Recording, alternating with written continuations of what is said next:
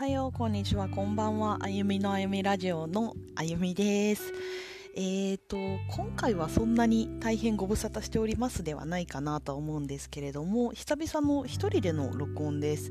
えー、前回が夫のたかしさんで、その前がめぐみで、その前が、えーと、弟のひかるで、えーと、3回続けて、えー、誰かと一緒に録音をしていたので、今回久々に一人での録音になります。で、えー、と今日のテーマなんですけれども、えー、前回やった、まあ、自分の書いたブログを読む、えー、ノートっていう媒体に書いている文章を読むで、まあ、それに対して少し補足をするっていう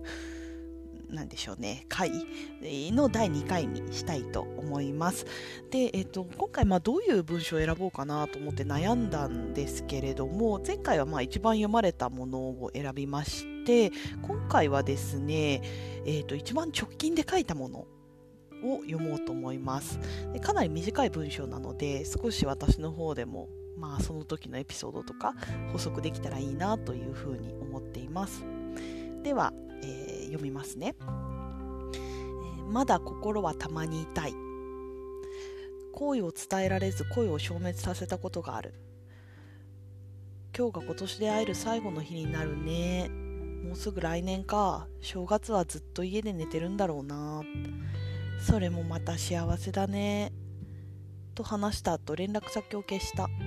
どんな声もいい声になると言うけど、まだ心はたまに痛い。という以上の文章です。で、えーと、この文章はまあ書いてある通り自分が恋を終わらした時の思い出を書いています。うんな、うん、そうですねまあ終わらす終わらせたんですよね、うん、なんかまあ読んでて勝手だなって思いますけどね自分で連絡消してでもまだ痛いって言ってる。すごい勝手だなって思うんですけどでもまあ結構その通りで自分から連絡立ったくせに痛いんですよね。乙女、乙女、これ乙女って呼んでいいのかな？ちょっとよくわかんないですけど、まあ、恋愛とか恋はなんか、一筋、一筋縄というか、なんかうまくいかないですね。なんか結婚できたのが本当に奇跡みたいだなって思います。なんか私は本当に恋愛が上手じゃなくて、うん、なんか自分で振り返って、考えてみることとかもあるんだけど、まあ、やっぱりなんか恋愛が上手な人ってすごくなんだろうな。愛されることに抵抗がない人、まあ、愛されて育ってきた人っていうのは恋愛上手だなと思いますね、まあ、私の場合は愛されて育ってきたとはもちろん確信はしてるんですけれどもまあそのなんだろうな愛情のコミュニケーションの仕方が少しいびつだったなって思う時もあったのでうんそういう意味では結構なんだろう苦労はしてないですけど、まあ、スムスムーズな恋愛っていうのはしてないですよね。ななんかそうすいません。グダグダでなんか自分の失恋の話してどうするんだっていう感じですけど。まあこの彼とはまあ親密な仲にはなったんだけれどもまああと一歩踏み出すっていうことができなくって。うんまあもうこれ以上すごい好きだったけどこれ以上一緒にいてもあんまり意味ないかなと思って連絡を。私から。途絶えさせましたね。で向こうからはもちろん連絡は来ない。もちろんというか連絡は来ないし、まあ、私からも連絡をすることがながないので、まあ、いわゆる自然消滅っていうやつですね。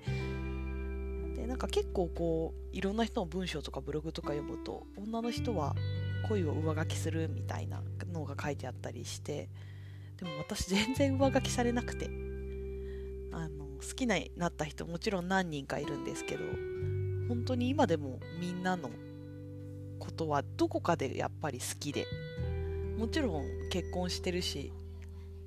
夫夫のことはすごく愛してるんだけれどもでもそのまた別のなんだろうなベクトルで今まで好きになった人たちのこともやっぱり変わらず好きだなというのは思います。という 変な恋愛話を変でもないか恋愛話をしてみましたまたちょっとね恋愛は誰かとやっぱり話せた方がテーマが明確になるかなと自分一人で録音するのは結構難しいテーマだなと今話しながら思いました